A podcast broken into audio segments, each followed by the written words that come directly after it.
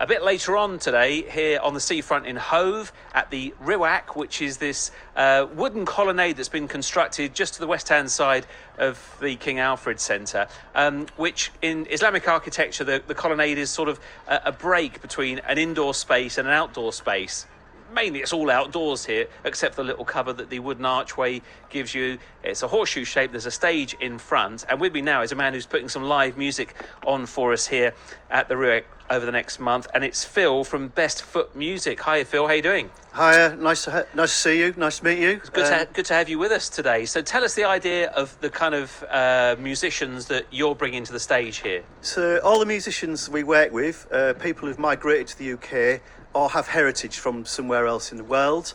Um, a lot of them are people who've arrived here quite recently, um, and really a really diverse selection. I mean, today we've got Kurosh, who's originally from Iran.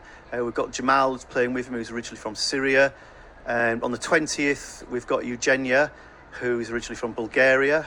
Um, and there's going to be a band called Balamuk after after there after her, um, and they're like a seven piece that are kind of from a mix of countries, like kind of Balkan region.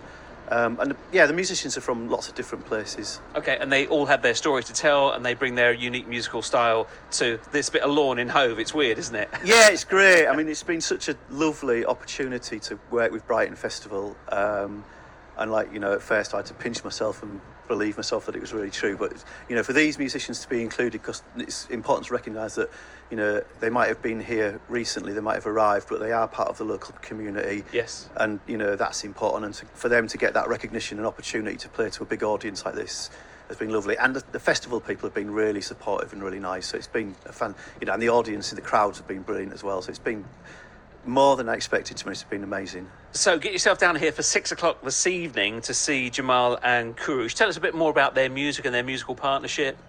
Um, so they both play in their own individual separate bands, um, but they also play together.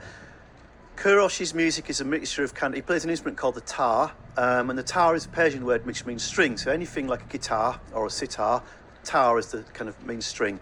Um, so it's a.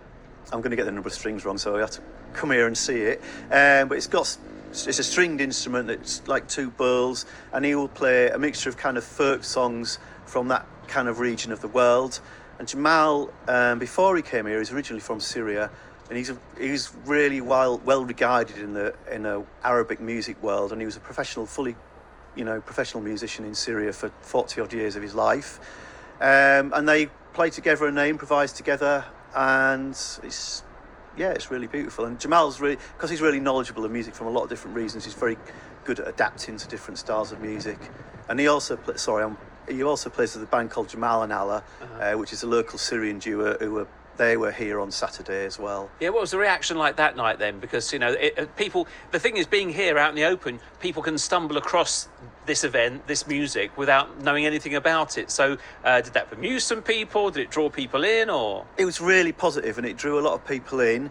Um, and at, first of all, there was there, for Jamal and Allah, there was you know people kind of sitting around and chilling out, kind of thing. It was a yeah. nice afternoon and then the local Syrian people kind of got up and started dancing. And once they, once they started dancing, then you know other people who weren't Syrian who didn't maybe necessarily know the dances kind of got up and had a go. So it made a really nice community environment. A party is a party, a dance is a dance wherever it is in the world, isn't it? Exactly, yeah, and it's nice. Yeah. well, great. Thanks for bringing all, all, these artists down. So you know, it just expose us to some different music, some different culture, and right on our doorsteps, Phil.